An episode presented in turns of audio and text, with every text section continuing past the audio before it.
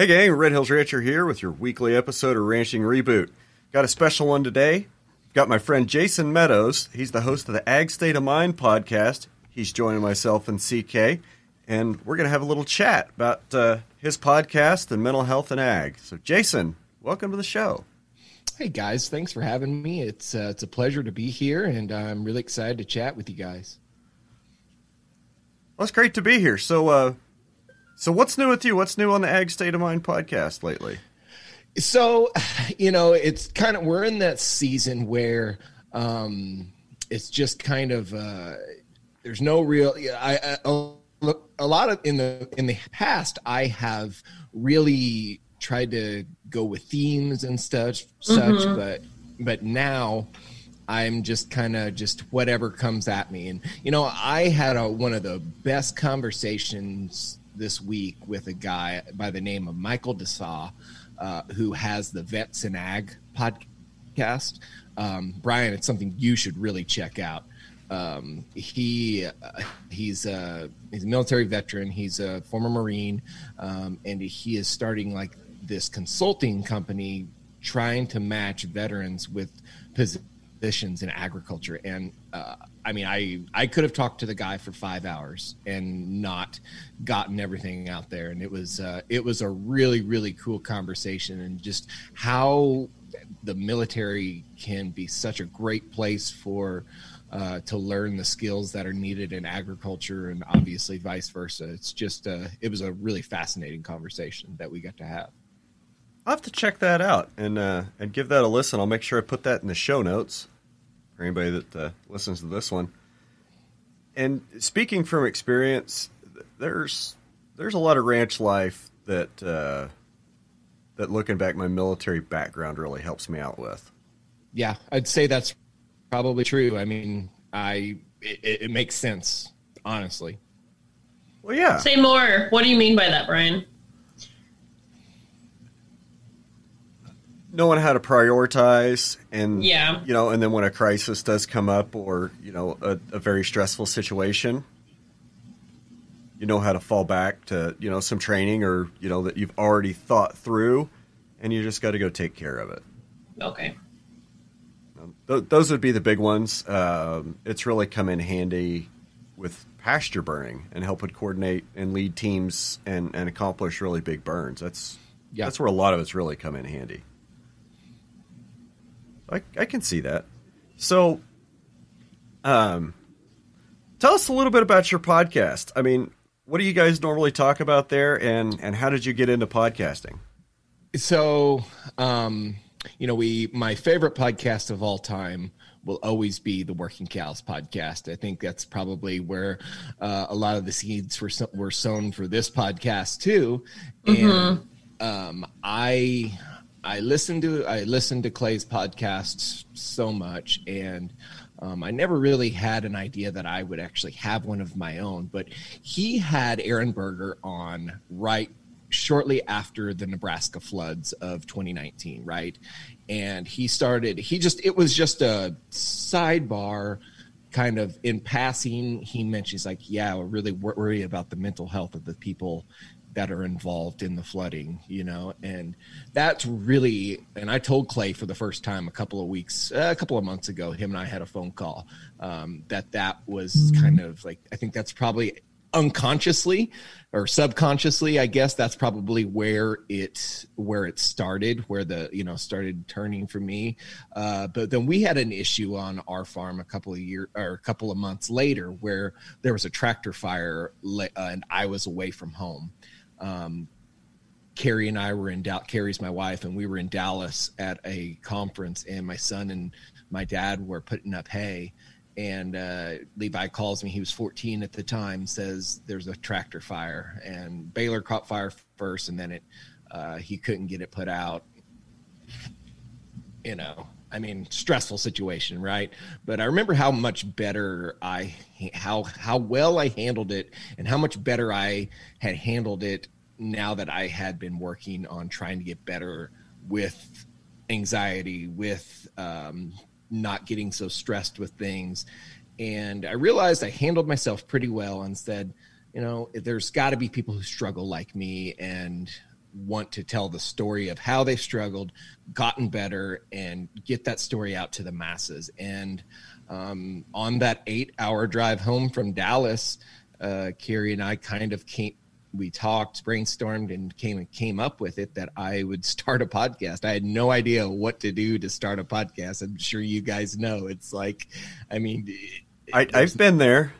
Learn it, learn as you go. learn as Definitely. you go. and uh, you know, I in fact reached out to Clay, and gosh, he helped me out so much. And Brian, you and I have talked about it. He's just been so he's like Yeah. pod, podcast godfather. I feel yeah. like, yeah.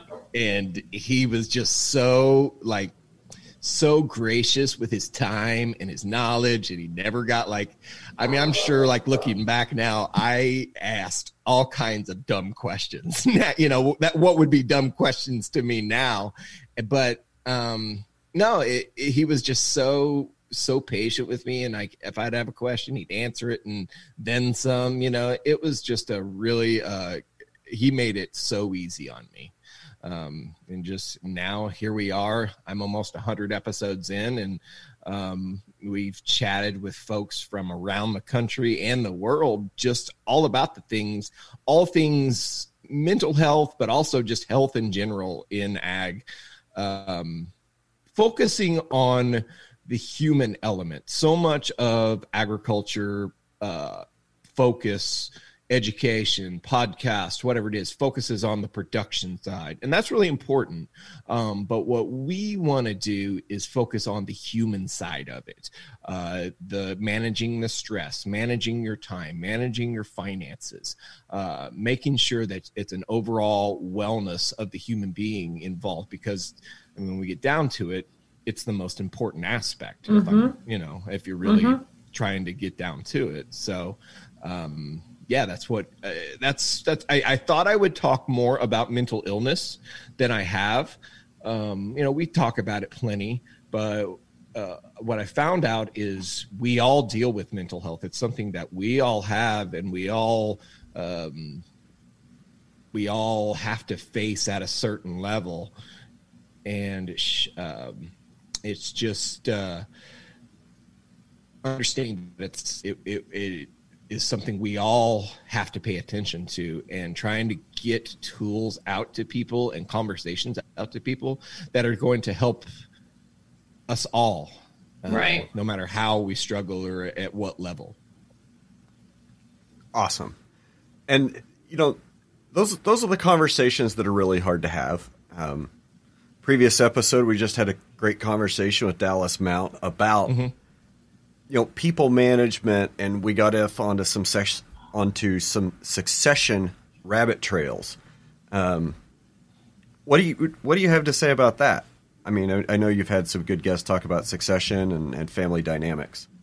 Yeah. Um Ooh, that's a tough one, right? And we've talked about it, and I don't know if there's any real great um great answer or I shouldn't say great answer, no easy answer to that. Um it's a those are hard conversations to have and um but you still got to have them, right? It's no matter it- how Yeah.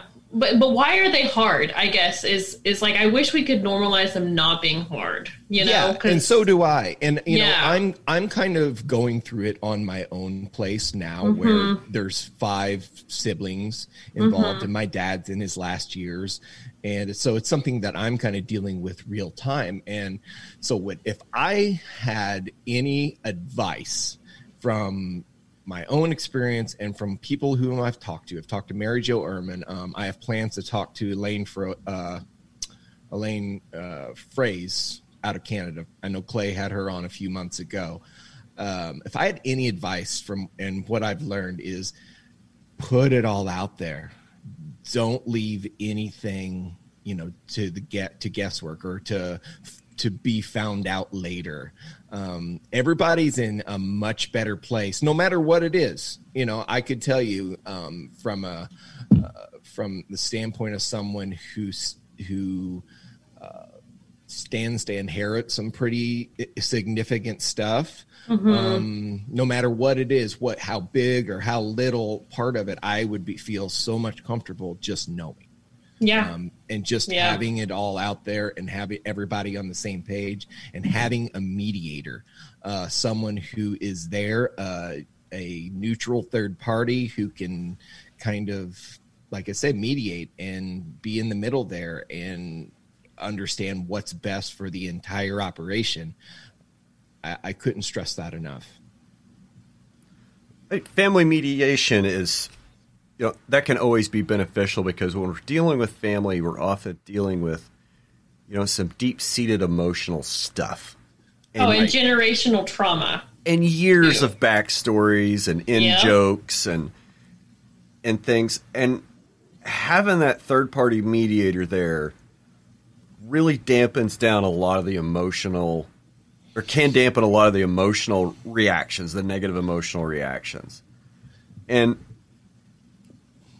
you know it i just had the thought you know i, I say i know two things about drought we're either in one or we're getting ready to have one and succession planning's like that.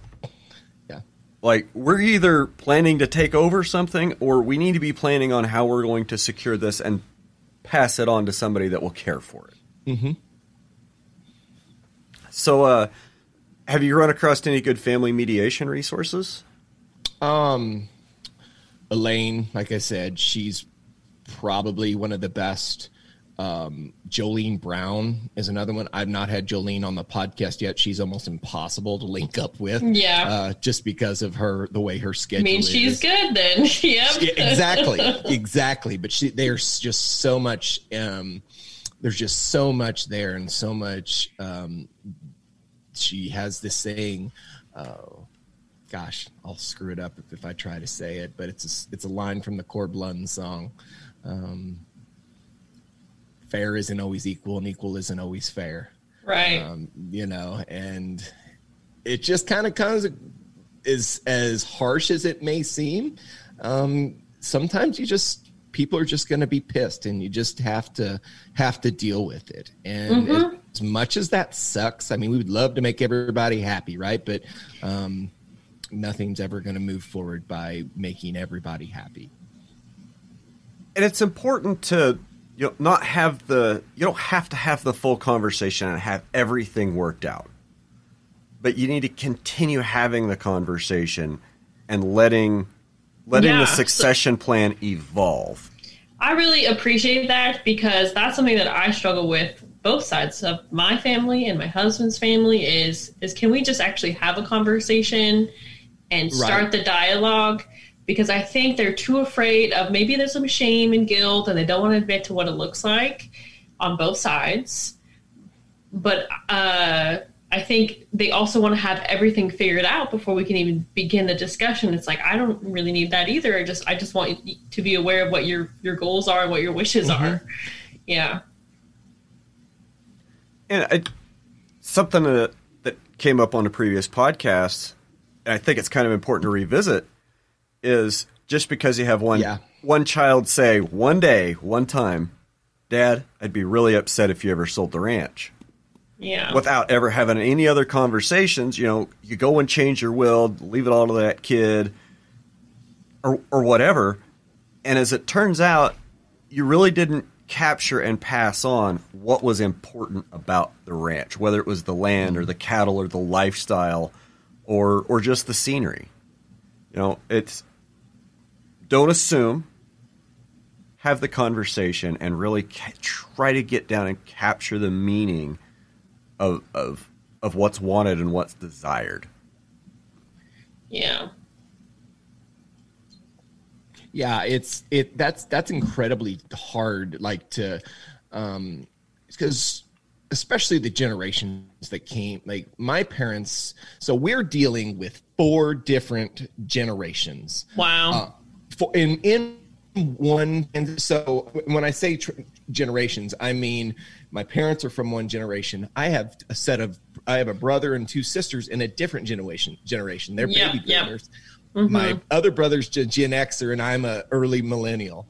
You know, so like our way of dealing the world with the world, seeing the world, Absolutely. us, it is so different, so different. And you know, me being the youngest more most open of all of them. I mean, the way that they everybody else is closed off just drives me insane. And I I would love I would love for them to be able to see it from from that point of view, but I'm sure I'm probably a little too open for the rest of them. So, uh, when you're dealing with family dynamics, especially in a family as diverse in age, so my brother is 25 years older than me. My mm-hmm. my parents were in their my dad was almost 50 when I was born. So my dad's 85 now and I'm 37 and uh, it's just uh, it, it's so crazy how how time has shifted and things have changed in just like in just while we've had just this one generation. Um just really it's a really impressive uh how how the world has changed in just that little bit of time I think it's crazy how much the world has changed just in the last five years. I mean, even the last twelve right. months dealing with COVID. It's right the speed of change just seems like it's getting faster and faster and faster every year. Mm-hmm. So let, us shift a little bit. Let's uh, let's talk about your ranch. Mm-hmm. So let's talk about uh, well, where are you at? First off, yeah. What's yeah. your context? Yeah, I guess that's right. I'm in I'm in the northern Ozarks, so I'm in uh, in just outside of Cuba, Missouri. Um, I always try to tell we're a little bit more to the St. Louis side, but I always say it's about halfway between St. Louis and Springfield, Missouri. Okay. Yeah. On inter, Interstate 44. Uh, if you know where Rolla, uh, Fort Leonard Wood, anybody knows where Fort Leonard Wood. We're about an hour from Fort Leonard Wood. Um, uh, it's this is grass country. Mm-hmm. Um, not very far from us to the north is corn country, you know. So um, but what people, I think a lot of people think about Missouri, especially northern Missouri, it's all row crops. But yeah, here it's we're we're growing beautiful, right? Yeah, I, I have a it. best friend who's kind of in that area, and I tell him every time we get close to visiting him, I say, whenever I hear the banjo music, we know we're there. just totally kidding, but just so have to say that. I'll, I'll say this about how beautiful my wife and I over uh, in September of last year, we went out west uh, yeah. for a two two weeks, just her and I, and you know, some of the we went to Rocky Mountain National Park, Tetons, Yellowstone, did all mm-hmm. the things right, and as pretty and as beautiful as it all was, the prettiest sight is when we turned off of Interstate 70 to come south and from about an hour and a half from home and started seeing the trees and hills of home. Yeah, absolutely. Uh, it's the most beautiful place to me that you could could raise a family, raise cattle. Uh, it's just it's just amazing. So, mm-hmm. um, but as far as my ranch is concerned, we have about 100. My part of it is about 150 head. We live in the middle of about 700 acres.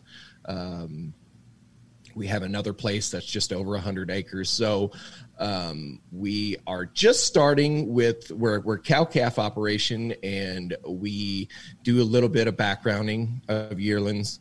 Um, really starting to get more involved in um, more regenerative, more managed grazing, uh, especially over at my smaller place. Mm-hmm. And I made a I made an Instagram post about this, and I'm pretty sure I tagged you in it, Brian.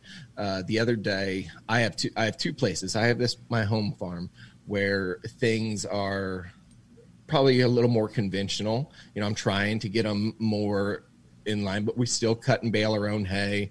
Um, you know, it's just there's some places that are probably a little bit more continuous grazing than I'd like, and it causes me just a little. It just not a little bit, a lot more of a headache. But I go over to that place where I that hundred acres where I that's where I keep my heifers. And mm-hmm. you know, this whole summer I did, or this whole winter I did strip grazing. Now I'm moving paddocks with them and and just doing trying to do as many moves and trying to get as creative with I can as I can with with the grazing and the joy that that part of it brings me.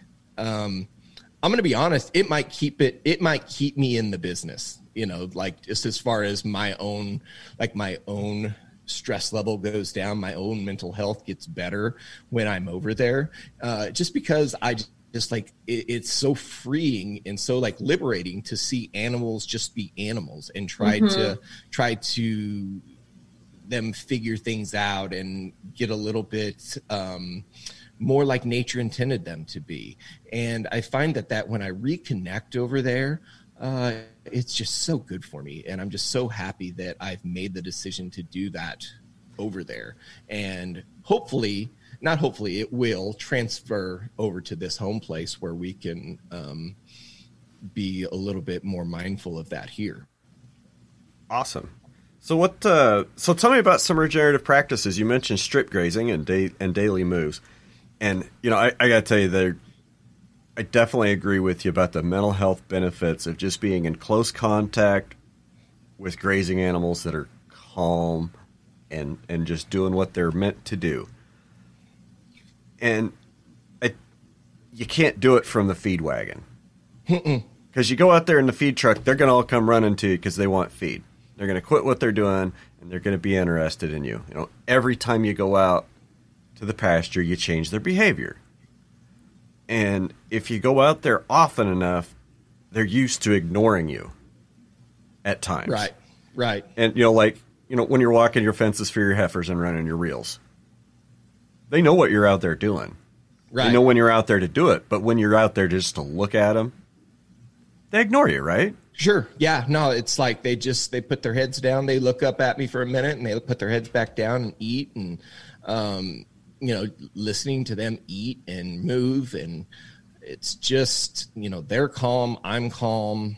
Just it's just such a serene experience. I love listening to cows eat while I drink my coffee. It's my favorite thing in the world. My favorite sound in the world is cows chomping grass. I just I love it. You know, and it's probably one of those sounds that's almost like fingernails on a chalkboard. I guess some people probably don't mind that either. Oh, So, what what? How high have you been pushing stock density on your daily moves? Um, so I haven't really been measuring that. I'm still new to it. Um, that's something that I, you know, I don't keep a whole lot of track of my weights, which I know it's something I should do. Um, right. I'm so new that I, um, I just want to get in the habit of moving them first. Yeah. Then start with stock density. Um, because in, in, I would love to do everything perfect, but I some, some a mold I have to break out of is not trying to not waiting till things are perfect to just do them. And if I would sit there and I know I need to do this and I know I need to calculate stock density and I know it's important to the overall bottom line and the overall health and everything. I, I know that, but I the way I figure is if I started just by doing it, just by trying to get in the habit of these moves, um, trying to just eyeball things at first and then try to bring it back. Um, I'm going to I'm going to set myself up for success a little bit better. So yeah, I don't actually know my stock density right now as far as pounds to the acre, but um, it's, uh, it's well, let me know if you want to use some PastureMap for free. Well, yeah, I- uh, for real. I mean, and that's CK something- will help you. we'll do it well, automatically. So Brian's sitting here staring at me. that's something that I think is would be very valuable to me is to um, it, it's not so you know in, in Missouri it's not so easy to just go out and have square you know because we don't have the Oh yeah, no. Luxury Yeah. of square fields. You know what I mean? I mean, Yeah. this we've got creeks and hollers and everything else, and our our fields look like. Um, you know, sometimes look like tornadoes, sometimes look like snakes. You know, I mean, it's just so irregular out here um, that something like that would be super helpful for me. Um, right now, I'm right now I'm I'm relying on some uh, old barbed wire and and putting my poly off of that and using a um, a, a portable charger. Uh, but I'm in the in the process of putting in all hot wire around. Yeah. and doing that and Yeah. actually. I mean, it's a work in progress, right? It It, sounds yeah. like it's already a positive impact, though. So that that's what keeps you going. So that's all It that is. matters. Yeah, and it's a little bit better every year. You know, last year, last winter, I strip grazed one field. This past winter, I strip grazed 2 You know, so I mean, every year getting a little bit better. And you know, and I think the big thing is is realizing that it's more than about just me and my Yeah. experience with it. I've got four boys that I'm raising doing this too and helping me out and figuring this stuff out with me. And it, it's about them too. You know, we want to go back to succession planning. Um, we we want to we want to set we want to kind of change the legacy here a little bit. Right. We want it to be more about the land. We wanted that to be what's important to us, and um, not saying I don't want to say anything against my dad or my brothers. They did everything the best way they could, the way that they thought it should be done, um, probably a way that was profitable for them coming up. But it's not going to be profitable the way that way for me. Right. And especially it isn't going to be for my kids when, you know, who knows what's going to happen in the next 20, 30 years. Um, so to do it and to, eh, to, to ranch and to ranch in a way that is enjoyable Mm-hmm. um, and not as stress free. I think that's super, super big. And it, I, that's the part that I'm trying to play here. I think, especially because if it is stressful, you absorb that energy and you take it home with you. So one hundred percent. Yeah, exactly. So, um, you know, daily moves. I think we can both agree. You know, you have time to do it. Everybody has time to do it. What else do you do? What's your? You have a day job, don't you, I have a day job. I'm a pharmacist. Yeah. Mm-hmm. I work 40 hours a week as a pharmacist, you know. So, I mean, uh that's really interesting to have that dynamic of having a town job with being so I had and I was thinking about that this week. I grew up with this um kind of idyllic idea of what agriculture was because i my well first of all my dad was older when I was a kid. I mean my dad was 65 when I graduated high school, right? I mean he was my dad's the same age as most of my friends' grandpas. Um or close to it anyway. He was friends with their grandpas always. And uh I saw him and I saw him when he was in his 50s and I didn't see the struggles that he had to go through and the hard work and the, you know, crunching numbers that I'm having to go through. Um, and I thought, well, there, I, I guess maybe I almost felt entitled a little bit to a certain type of life involved in agriculture. But it took me just a few years, even out of college, to know that uh, it was totally different for me. So, um, working a town job, but also trying to manage a, a, a cow calf operation, um, it can look a little bit different. You know what I mean? Um, and trying to operate it well. So, I mean, you have to you have to do the things that um, you have to you, you really start to prioritize what's important to you when it comes to uh, when it comes to to the ranch to the cattle operation uh, you know we there was a part of me at one time that wanted to be involved in registered cattle. Um, but when you work a 40 hour week job you start to understand and then you have four kids who are involved in everything uh, you start to realize that yeah that part of it wasn't that important to me. It's and um, coming back to everything that we've talked about um, being more involved in the family side of it the family dynamic side the um, regenerating the land, trying to do a better job with that. Um, you, you really start to figure out what's really important and what's worth your time and your effort really fast. So, but to go back to my job, yeah, I'm a pharmacist, and um, it's a it's an interesting uh, kind of meld between my two lives as as a rancher and as a pharmacist um, because uh, I find myself almost contradicting myself at times. Um, but but but the real thing is is I've I've come to a comfortable place where I understand how important medicine can be, um, and not just the treatment of mental health, but the treatment of all kinds of health. Right. Uh, it's a it's a great great. Uh, what what happens is we get in trouble when we rely too much on it. Just like just like we do with, um, you know, inputs in a cattle operation. Right we rely too much on inputs in our own health as well. And we have these crutches. So um, I was just thinking about this the other day.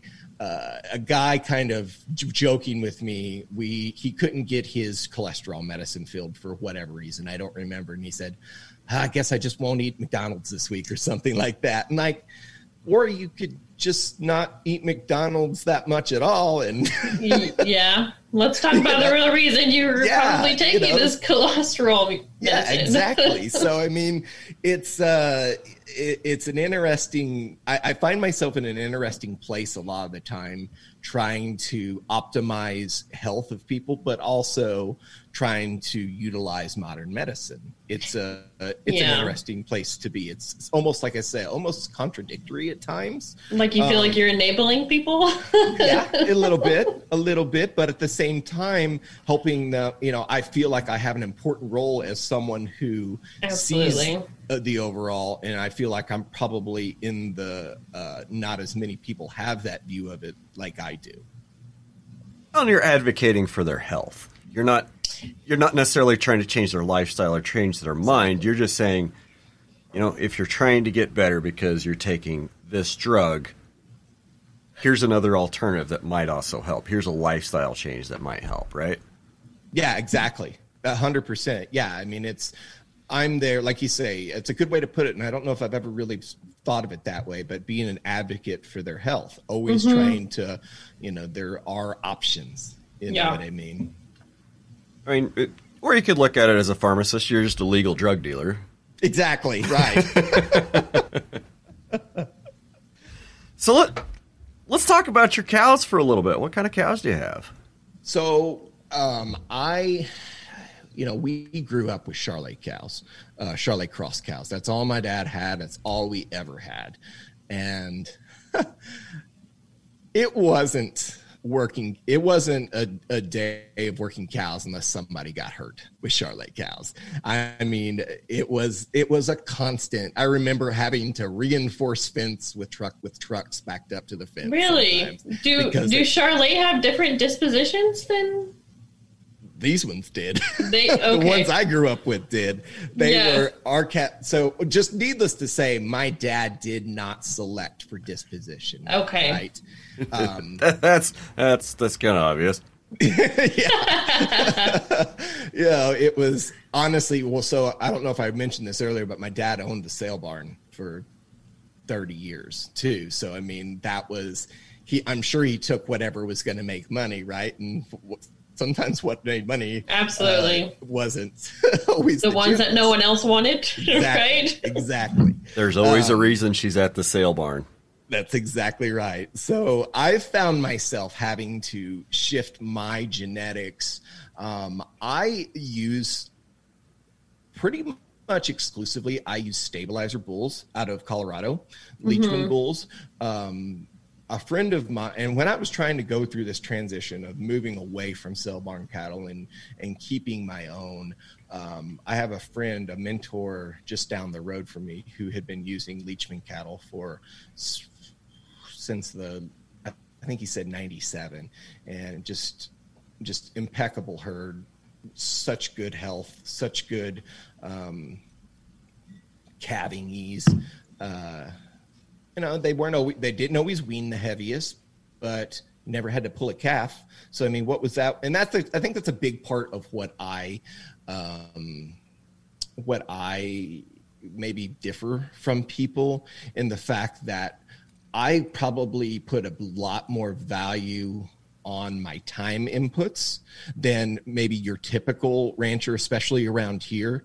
Um, you know, my calves may weigh about 25 to 50 pounds less at weaning or at sale, sale date.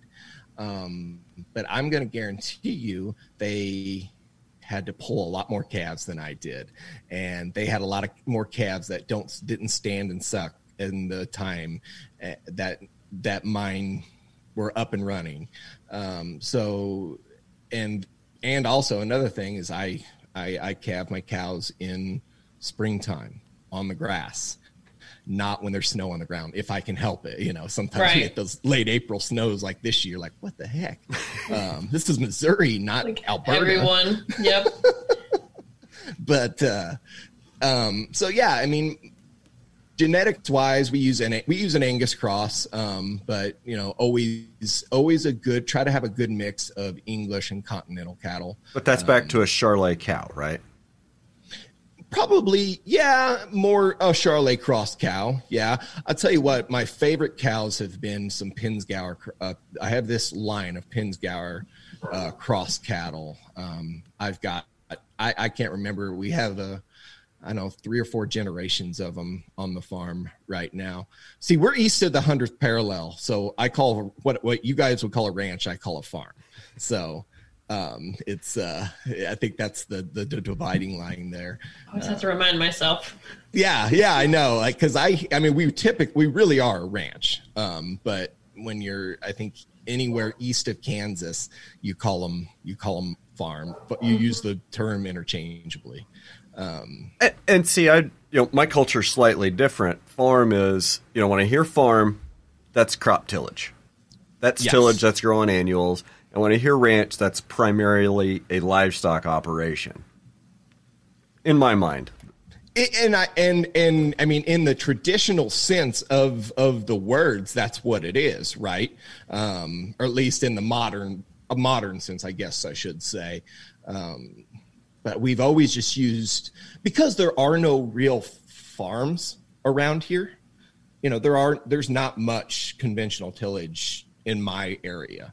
So you, would even call me a cattle farmer sometimes, uh, or not sometimes. I think a lot of the time. So I think the the word is just kind of used interchangeably. Because um, when I think of ranching, I think of I think of more like a, a desert type atmosphere, more mountain type atmosphere, things done on horseback. Um, that's what I usually think of. So um, I don't know. It's it's inter- that is interesting. What the difference in what part of the country you're standing in, and and kind of as a strange switch, you get out in the far west, you know, especially in California, everything's a ranch.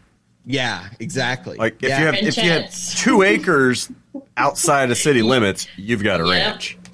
yeah, they sell. That's, that's how they funny? sell them. They sell them as ranchettes. Yeah. Like, there was a uh, the one that comes to mind is uh, several years ago we bought some strawberries, and it said Christopher Ranch, California, and I'm like, ranches don't grow strawberries. Ranches grow cows. Farms grow strawberries. but every everything out there's a ranch. I mean, from the strawberry farm to to Harris Ranch, which is what like a hundred thousand head feedlot. Mm-hmm. So you know there there is a little bit of difference in language between you know the folks in Maine and the folks in California. Yeah, yeah, I find that really interesting how we can be in all essentially can be in the same industry and have such different language and not just different language but different it's like cultures right? Yeah i mean for real. I mean even here like here versus um, somewhere like i'd say probably missouri is just one of those weird states where it's very diverse um, as far as as the ground um, but like our culture around farming and ranching is completely different than it would be in say like Georgia or mm-hmm. somewhere where the the landscape and the things we have to deal with are very similar, um, but just the culture around it is so much different. Yeah. I remember meeting a cowboy from Alberta, and he told me that that's the Texas of Canada, is Alberta and then he was telling me how he can always tell if it's an American cowboy versus like a Canadian cowboy because we wear those wild rags and they don't. Mm. And they're like, it doesn't even get cold enough where you guys are from. And I don't know why you need the wild rags. I remember him making fun of that. I was like, whatever, I'm just cold. Just cold. Yeah. I'm just cold Cold is blooded. relative. Yeah, but it's just funny. There's culture everywhere, and it's just interesting when you see people who, who've learned something different, and it, and it's okay. Yeah. Yeah, absolutely.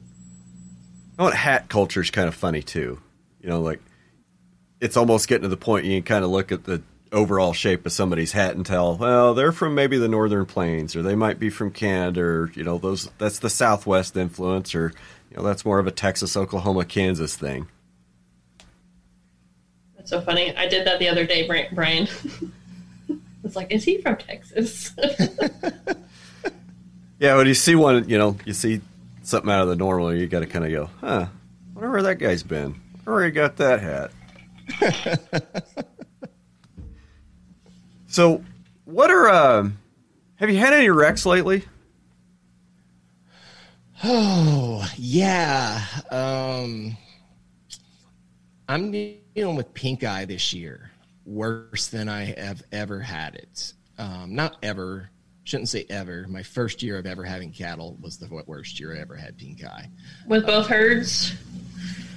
No, no. At my home farm, um, I have a lot more. You know, um, we we do, and I think it's. I I don't know if it's the weather. Um, I don't know, you know, because my management hasn't really changed at home. Um, maybe we have. We, I think we probably might have a little. I had a, a little more fescue stem this year, and you know that fescue coming off in their eye- can be a real bad uh, irritant and cause cause Right. pink eye. Um, but you know, I, now that you say that, those heifers at over at my other place, that we don't. I think maybe I've had one with a runny eye, but it never got to full blown pink eye, and I don't know, it's something to be said, right, for the management technique. So your theory is you're you're having less pink eye trouble on your heifers because of the intensive moves and strip grazing program. Yes. Yeah, I, I feel like that. Yeah, I feel like that. I feel like the flies aren't as bad um, because they're not staying where they crap as often. Um, I just feel like uh, I just feel like overall health is better. You know, they're uh, I feel, feel like their hair coats are better. You know, I just I, I just think there's so many I can just see just in this little sample size, I can see so many more benefits over there, cattle and land both. Um, just such a such a difference. Now, uh, are they on the same supplement package? Yeah, yeah. Um, we have a we have a custom mix for breeding. Um, I have a custom mineral uh, that I get out of a place. Um, we use garlic a lot. Do you use garlic? I love garlic. Yes. Yeah, it's, it's amazing. It's Even for me. I even put it on my food. yeah. So yeah, it's uh, they're on a very similar mineral package, um, you know. But you know those heifers over there, they don't get a whole lot of. That's about all they get. Um, I try to give them. I give them. A, I give everybody a fighting chance, but nobody gets any free rides. Not giving them anything special, just treating them just like the cows you wish they were. Exactly. Right. That's exactly right. Yep. You know, we don't give. You know, there there was a time when I started raising my own heifers. I, um, I started. I, I would grain them for. I, I, 90 days, you know, to try and get them to that size, right? But then I realized like that size is just a number. Um, you know, they can. I want a cow that can calve at a thousand pounds and still do it um, easily if she can. Um, you know, there's no reason to get a cow, have to get a cow, a heifer to 800 pounds before calving. Um, if, if I don't want her to be a 13, 1400 pound cow. Right. So my, my mindset around, I tell you what, my, my mindset around cattle and around land management really changed. Um, Brian, I talked to you about this the time I met Burke, Ty- Burke Teichert. Um, funny story about Burke. I he was you know he still I don't know if he still does or not, but he had the back page of Beef Magazine, and he always puts his email in there. And something just struck me about what he. I can't remember what even the article was. I said, I would love to just talk to you sometime. You know, I'd love to just have a phone call with you sometimes, just to try to soak up just a thumbs thumbnail worth of knowledge that you have. And funny enough, he was gonna he was partners with some people on a on a ranch in Missouri about a little less than two hours south of me. He says, I'm actually coming there this weekend. He says, Why don't you come and see the operation? And Oh, very cool. yeah, and you know they were calving at the time. It was they had a fall calving herd. They he introduced me to the Sandhills calving uh, right. System. Yeah. and uh, wow, it just I think that was really that where the time changed for me, and then got really intentional about really paying attention to Burke's um, Burke's methodology, and you know I, he talks about cow and heifer development so much, and uh, giving them like you say trying like brian said trying to mold them and treat them like the cows you want them and desire them to be. And man that's been that's really affected my bottom line since then. Not just bottom line but um, time spent with them. Uh, you know a cow has any sort of cow problems calving she's gone. Um, no, nobody no cow raises a good enough calf to be worth her problems. Um, that's never you know so i mean and that's been about f- four years now and it's just been i mean i think you could i think the person you could probably talk to that would that would illustrate how much the change has been has been would be my wife would be carrie um, because she can see how much it's changed for me right? How much Absolutely. my life has gotten better and how much our lives have gotten better because of it. Um, just simply and it was all just it was it was all little simple things. It was just taking grain away letting them be on grass moving them daily you know trying to take away the the monetary inputs and maybe um, still having you know daily moves is that's that's an input. Don't get me wrong. Your time's worth something but enjoying your time that you spend with them and you know enjoying that those daily moves uh man it's just it's been it's been night and day. And you, when you bring in those cattle that you've been moving daily, especially if you're doing it on foot, when you bring them into the corrals and you have to work with them, they're so much calmer and easier to work with than if you just left them out in the pasture for the last six months and you're going to go discover them and round them up with 15 cowboys and 12 dogs. yeah You know, it's it's being used to that human contact. It, it really gentles them down, and you'd be amazed at what you know one or two people can get done with a couple hundred head and a set of pins when they've been worked with and calmed down and gentled for six months. you know my sons and i i ha- i don't have any help really. It's my sons and i. Uh, my oldest is 16 and then we have another a 10 year old and we just out we went out and before we were on here today we took advantage of this cool july day and worked some cows here at home. And um, even the ones here they still see me on foot you know they still they don't we don't do, do the daily moves here like we do over at the other place but they still see me on foot plenty. And uh, the, it's amazing when you put some intentionality behind it and just use a little bit of stockmanship. Because i remember my dad would hire people and that was probably more than the cattle it was the people. Um, i just remember not to dog on how i grew up or anything or how but i mean i think we all have stories like this. And uh, it i just remember like everybody be so damn loud and making so much damn noise and just screaming and yelling and hitting and sorting sticks and whips and like uh i mean i just remember it's like i remember even being a child and like man that's not that can't be great right? That can't be great for them they don't want to i mean when somebody hits and whips me what do i want to do? I want to lay down. I don't want to do what they want me to do. Um so I mean, when you get and when we put the sort and sticks away, when we put the whips away, when we just started being more intentional with how we treat the animals, um, wow! I mean, it makes a big difference. And I mean, we worked. I mean, it wasn't a ton of cattle. We I think we had a set of like thirty cows and twenty calves that we worked this after this morning. And it took us an hour you know, and it probably could have taken us less time, but we enjoyed the time together, you know, fathers and son, father and sons.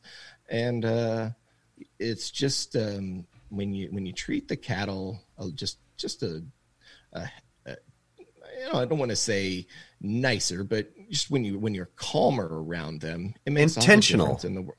Intentional, yeah, yeah, intentional, exactly. You know, being intentional when you go to the pasture, when you step into the pen, of why you're there. It is. yeah, and I just want to say it's harder to do that than the other way. Like to to not lose your shit. Yeah. Right? Oh, yeah. I mean, I'd, I'd love to lose my shit all the time, right? I mean, it, it would be way easier for me to just blow up. Mm-hmm. But, you know, and that's another thing. I, I mean, I, I, tell stories here, but because they're relatable. Um, so our spring, um, we always work calves. Uh, we work our we work our fall calves and then sell. We wean our our spring calves around Thanksgiving every year. And my my son's my oldest son at the time, he was the only one who was having a having a show steer at the time. He said, "You know, mom, I really get excited when it's time to work cows because it's time for my steer." He said, "But dad's so mean."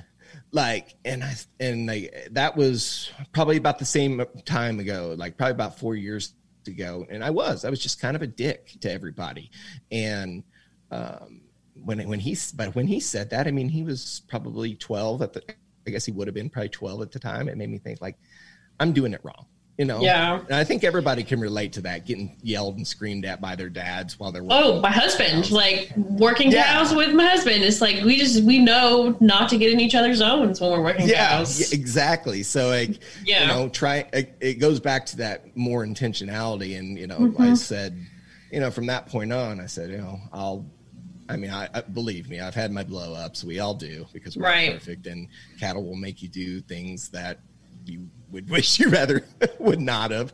But uh, you know, it goes back to that word, Brian. I like you said that intentionality, um, just being more intentional with how you are around cattle and people. You know, I, I'm not gonna lie. I I still get to the point where I'm frustrated mm-hmm. with cattle, and I found the sure. best thing to do. They're frustrated, not doing what you want them to do is leave. Mm-hmm. Yep. Go do something else. Calm down. Clear your mind. Let yeah. your cattle calm down, and then do go and then go approach them with intention, with calm intention, and the mindset that you're a herd mate. Yeah, exactly. You know that that you're a herd mate, that you're there with them, and not mm-hmm. trying to make them do something. You know, not not using force. Yeah. Yep exactly. So where? So you just kind of came about, you know, low stress stockmanship by observing the older generation and going, eh, that's not so great, and then hearing your kids say, "Dad, you're kind of a jerk to cows." Do I have? Did I capture that? Pretty much, yeah. That's pretty, pretty, uh, pretty spot on. And I'll say, you know, my brother, um, one of the quietest cattle handlers I've ever seen it was never him it was the people but it would be the people that would come um, and uh, i'll you know it just it just really left a bad taste in my mouth and helped me understand and then and then like you say when the when your son says something to you like but like that's like stops you in your tracks like oh yeah. you've got you've got to change then yeah you know I, big question by your child as to why you did something. you know, yeah. we could we could you know we can laugh about it, but I mean sometimes it's you do something without thinking about it, and your kid's like, "Why'd you do that?" And you're like, "Oh, yeah, crap! Why did I do that?" Humility, right? Yep. Exactly. yep. Exactly. So, uh, so how's your hay season going this year? Oh man, you had to do it, didn't you? you had to do it. It's been the worst hay season of my entire life. I think a lot of people are having that same. Is that right? Like we have someone in Houston. He's like, we are like three cuttings behind because we're just swimming in water. Oh yeah, it's just you know, Missouri, and I'm sure probably a lot of places say this. We're never. It's it's like you said earlier, Brian. We're never two weeks away, more than two weeks away from a drought, and uh, that was never so evident this summer uh, uh, we it rained all spring long and was cool and then all of a sudden it wasn't. Right. You know and it just stopped and we had you know 90 degrees with uh, you know low humidity and winds and it was perfect hay making weather um, but i my i can't remember what ha- what happened this the first time but something we got some our auger bent on our baler and it's just been a fight ever since then. Something else either electric or or mechanical is I broke two different times this summer broke belts, you know, and they don't ever break it like convenient times, right? That's the thing about putting up hay is if something breaks, like what do you do? You know, I've been very fortunate to have some neighbors come and help me out. Oh, nice. Hey, yeah, yeah. I mean, I'd be I'd be sunk if it wasn't for I, would be sunk if it wasn't for neighbors and for my oldest son taking care of everything while I'm um, not able to, you know, at work and other obligations. Um, but it's gotten me. I was talking with my friend August Horseman.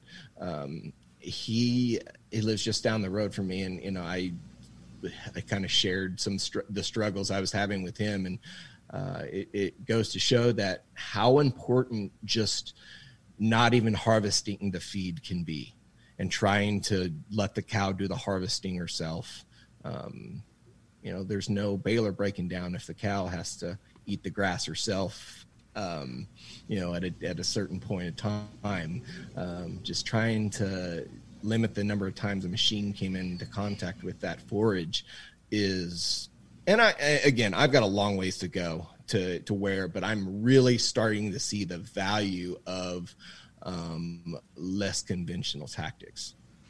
And It's a journey. Mm-hmm. Yeah, Ellen Moeller Ellen Moeller said it best. Soil health is a journey. You start where you are. Mm-hmm. So, what to uh, the little story you just related kind of makes me uh, wonder how can we build better relationships with our neighbors? How can we build a better spirit of cooperation with our neighbors? So, I had Sam Goldberg on. Sam Goldberg is the producer of Silo, the film, um, the the film about the grain entrapment. And Sam is an incredible guy. Um, mm-hmm. He's just to to think that someone like me can can connect with someone like Sam, a guy who grew up his entire life in Manhattan, New York City, uh, is is it gives me hope to be honest. Right. And, and he was it gives me hope for the future you know with all this crap that we've had going down. Um, and he was talking about the important you know i think at, at one certain time in the future any one person knew 95% of the people that lived within one mile of them.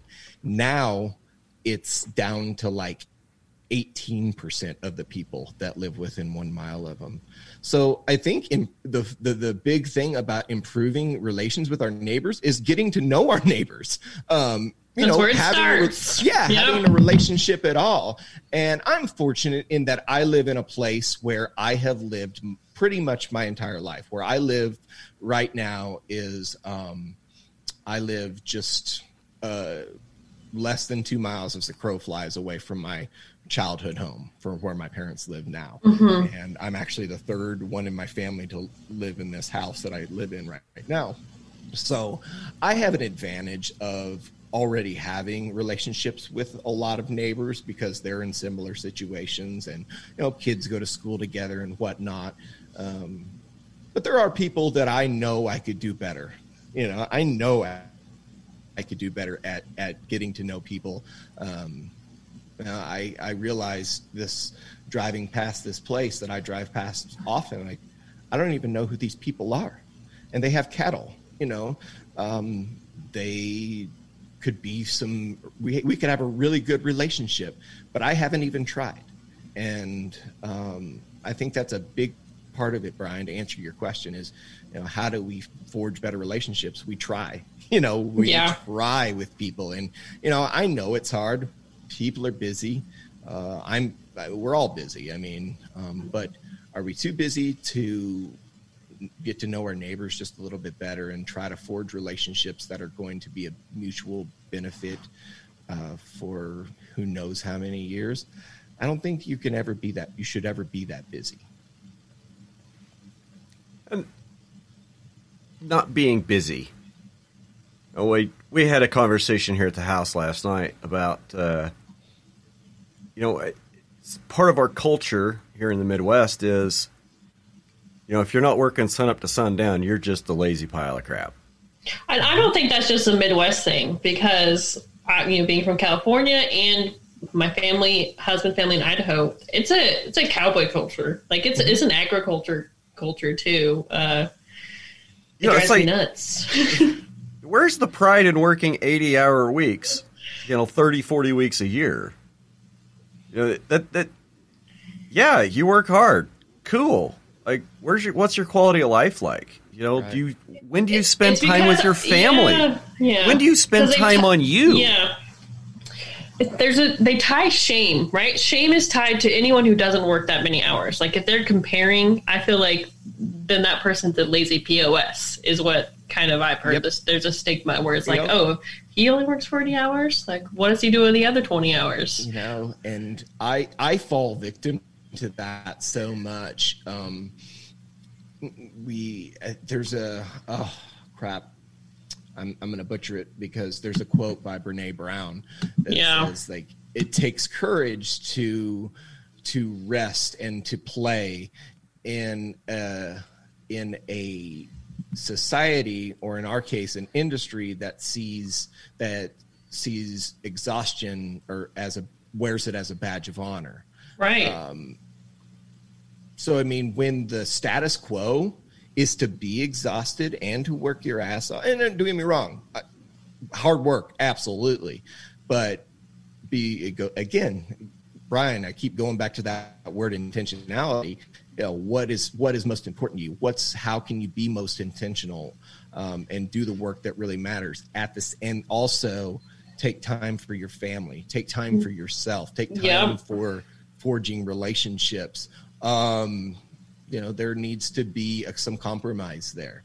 You know, there's no, there's no there's no reward for being the most tired, being the most exhausted. Um, all Other than you get mental illness, burnout, everything else and, that you know, comes with that. physical illness too. Yeah. know, I mean, all kinds of things. I mean, it's uh, you know, it's uh, I, I I always have these personal little anecdotes here, but um, I have a brother who is a civil engineer, and um, I love him. He's probably one of my best friends, and the guy, bless his heart, he works eighty hours a week, owns a civil engineering firm, you know, works his tail off, and uh, you know, he's got a nice life. Uh, he's got a nice, you know, he's got a big piece of land. They're into reining horses. Uh, they they do reining. They do all kinds of high dollar horses. Um, he had a heart attack when he was not even forty. You know, so I mean, That's younger than I am. Don't say things Exactly. like that. I could think he was about the age when he had it. He was about the age I am now, and um, I don't want that for my kids. I don't want that for my wife. I don't want that for myself. Um, so, uh, it, taking the time to understand what's really important to you, um, you think you're just going to have, like you say, quality of life. Using that Yeah.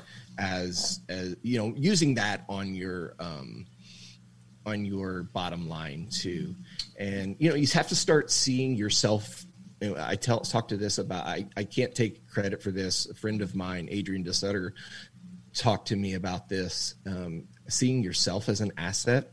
You know, we put a value on a herd of cattle. We put a value on a piece of land. We put value on a piece of equipment. But do we really put value, you know, on ourselves? Do we do we view ourselves as assets? Um, most of the time, probably not. Um, Oh, sometimes I feel like I'm more of a liability. yeah, exactly. exactly. So, I mean, changing your mindset around that is, uh, you know, trying to make sure you're in the best shape so everything can go well is important too. And you know, and being able to keep a positive mindset. because I think you know just recently I uh, I was already out of bed and like doing my things to get out the door to go to work, and I get a call that I have cows on the highway. Yeah. It didn't ruin my day. I ended up having a really great day. But you know, you can't let one thing ruin your day, Right. and you gotta you gotta be able to roll with the punches and keep going. Right. Right. and the intentionality it, it circles back to the intentionality why are we here you know we're here to grow food Mm-hmm. you know we're here to take care of these animals we're here to take care of this land we're here to take care of this soil that's why we're here and you just got to keep those things in mind Yeah, a hundred percent. Yep, yep. You just like strip all the other crap away from it and get down to the real why. And if you figure out the why, then you're gonna figure out your how pretty quick. So what are some tips to help figure out your why I so I have a set of core values um, around pretty much everything that I do. Uh, around you know, my wife and I have our own core values. We have our core values as a family. Um, I have my core values as a person and around our farm. And when you hold these core values so close to you and you make your decisions based on those core values, then it makes your life really simple. Um, you know, we uh, in our mission statement we talk about putting only the inputs that are necessary for us to maintain a profitable, sustainable, and enjoyable operation. Um, when you have when you have something like that, a a northern a north star, if you will, to try and work towards, um, then it figures you figure out your why. So it just it takes a little bit of brainstorming, a little bit of work, um, but.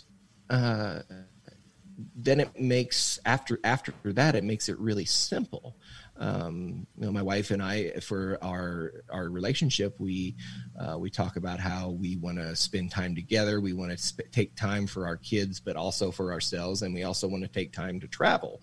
Um, so all of our decisions whether they be uh, financial or time commitments if that if it doesn't add up to that if it doesn't fit in line with those core values then it goes out the door. So i mean doing a little bit of work uh, saves do a little bit of work on the front end saves you a lot of work on the back end you know, one of the things they talk about in holistic management is developing a holistic context, mm-hmm. and then you know they they give you the tools to start learning how to filter decisions through that holistic context to basically come down to should I do this or should I not do this? You know, mm-hmm. is is does this fit? Does this decision fit in line with my holistic context? And that's very similar to what you're talking about with core values, and very similar to um, you know having having a mission and vision statement, not just for your business, but for your your relationships mm-hmm. and your personal life. You know, mm-hmm. why am I here? What is my mission in life, and what what is my chosen mission in life? And what what principles am I going to use to guide my life and to guide my business? So, any uh, any tips on how to how to start developing that? Any places to look? Oh gosh, there are, but I can't say them off the top of my head right now. I'm gonna Um, be I'm gonna be really honest with you here. Yeah. Um, my wife is like the big part. She's the big player. in Right. A lot of these changes in my life. So, um, men, get you a good wife. Make sure you. I, that's like I, I think something you've shared, Jason, is uh, on your podcast. You talked about enneagram types, yes, yes. Thank you. and yeah. so can you tell just for people who have never heard that what that is and why that might be helpful? Enneagram is something that is uh, that's really near, and I'm nowhere. I'm not an expert, um, but it's kind of how you view the world and how It's your almost like your North Star metric, right? exactly or your core values. your core values, and I am what they you know. So there's nine types of enneagram. yeah. Um, my type. And they're they're typed one, two, three, four, five, six, seven, eight, nine. Yeah. I'm an I'm a type three. okay. What what that That's means. the achiever, The right? achiever, Yeah. yes. Okay. And- have the list.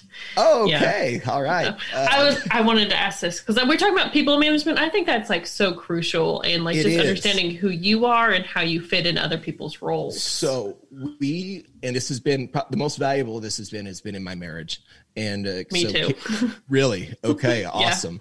So Carrie is a six, and the we would loyalist. Okay. Yes, we would fight a lot.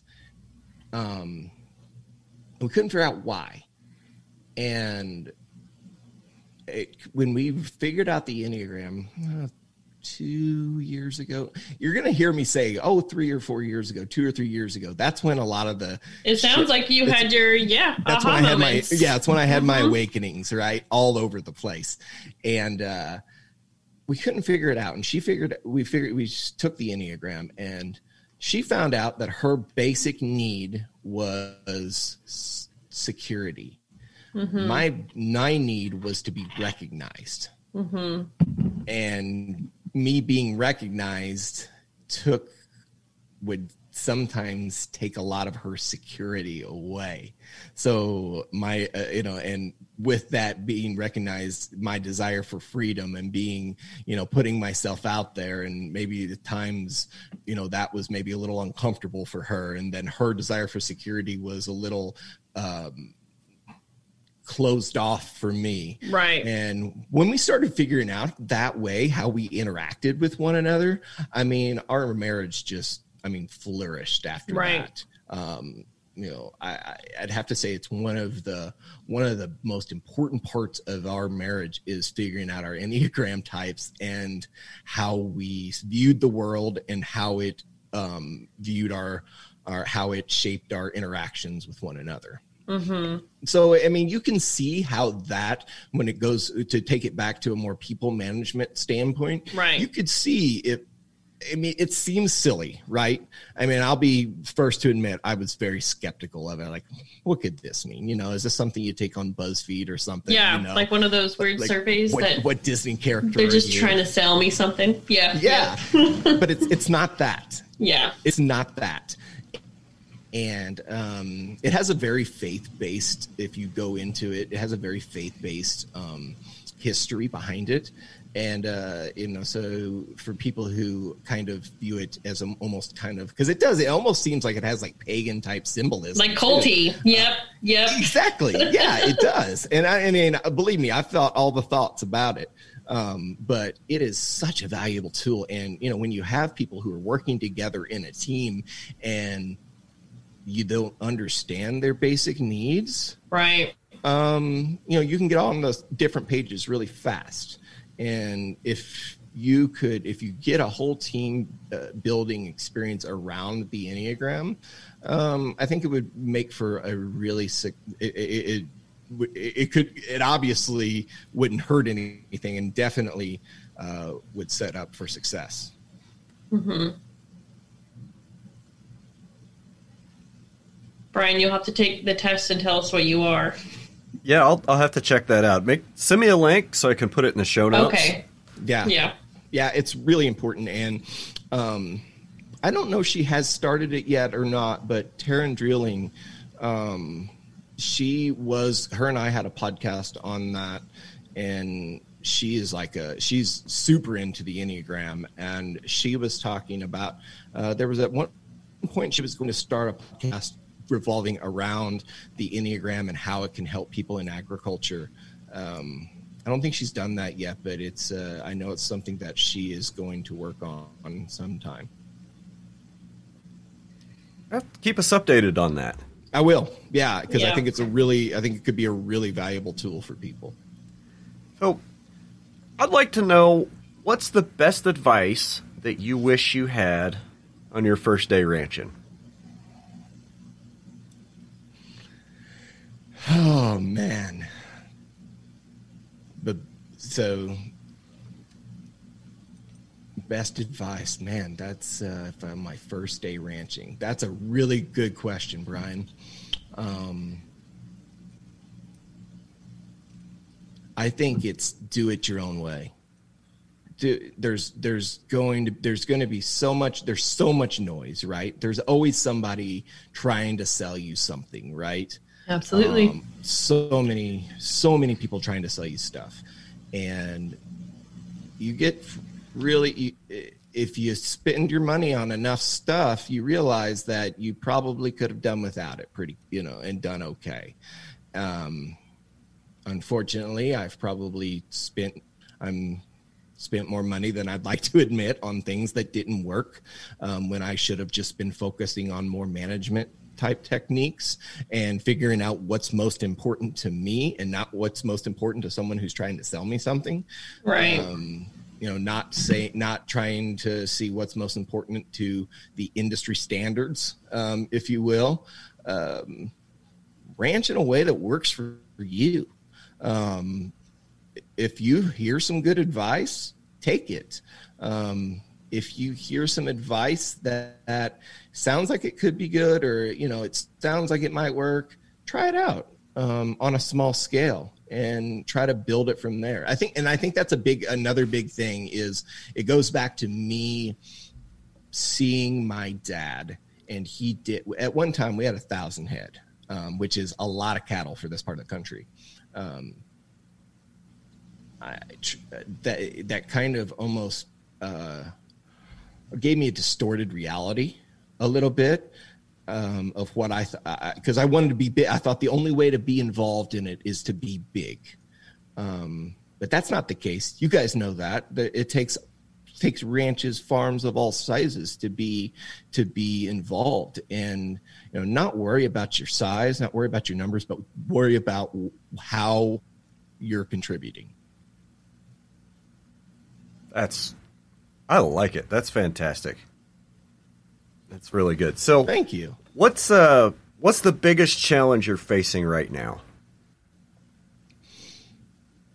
Biggest challenge I'm facing right now. Um I'm my biggest challenge is make is planning.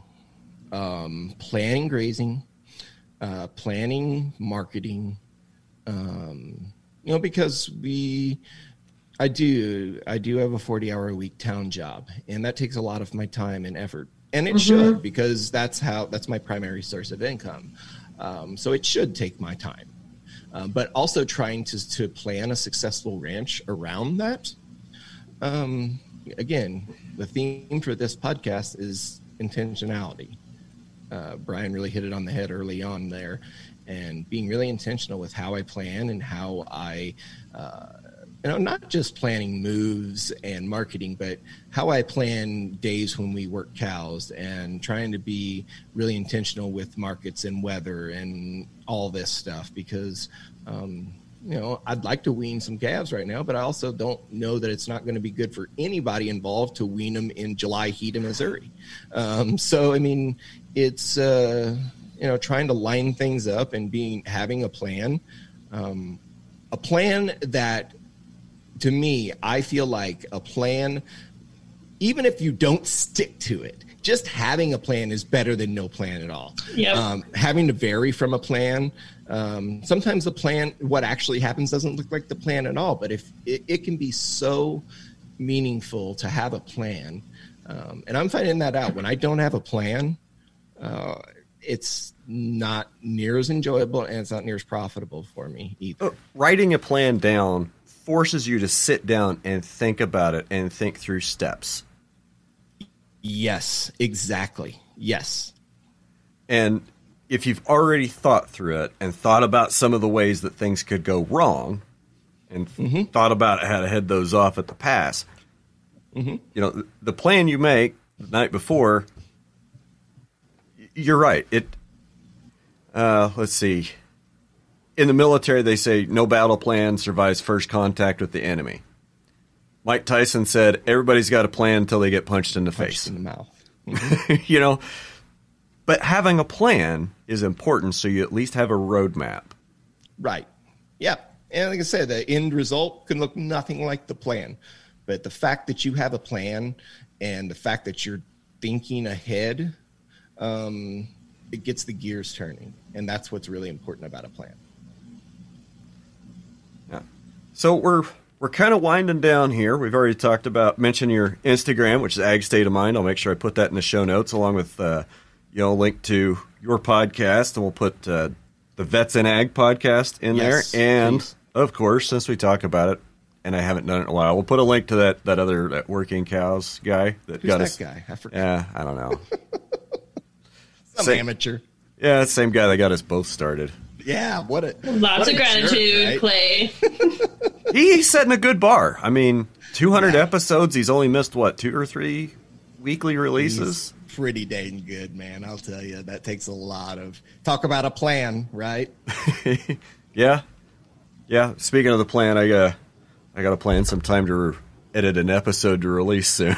I'm a little behind on that. so before we before we start to head out of here, is anything on your mind you'd like to know from me? Well, I want to know how you get that beard. Like, I- I- like how does that even work? Like, does, do you like do you condition it? Do you uh, do you put like beard grower? Do you um, like? Did you have like special genetic editing when you were a child? Well, well, you just first step is Jason. You have to stop shaving. You have to put away your razor. I knew I was doing something wrong. But yeah, I, I, I, I never have done anything special. Uh, you know, I, I do put a conditioner. You know, I wash it with shampoo and conditioner, and then get out of the shower, put cream in it, and brush it, and it just kind of grows in all natural and beautiful like this. I guess I got blessed. You did get blessed. I've tried, and I just it just like goes straight. Like I don't know. This is all the longer it gets. Like that this, all the longer it yeah, gets? this is it. It just doesn't. Yeah. It just And my doesn't go wife, past my you. wife likes a clean shaven face, so Same. you do. Yeah, Joel had a mustache for COVID, you know, and he had a mullet, and I was like, one's got to go. We can't have both. My son has a mullet now. I mean, They're super trendy. beautiful. They are Yeah, trendy. yeah. People are actually like professionally perming them, and I'm like, this is Yep. getting that hand. Yep. So my son, my oldest, is in high school, and all of his buddies have. It's a 100 percent that looks like kids in the 90s out of high school. Exactly. Like, Yeah. were they even cool in the '90s? Weren't they? I don't know.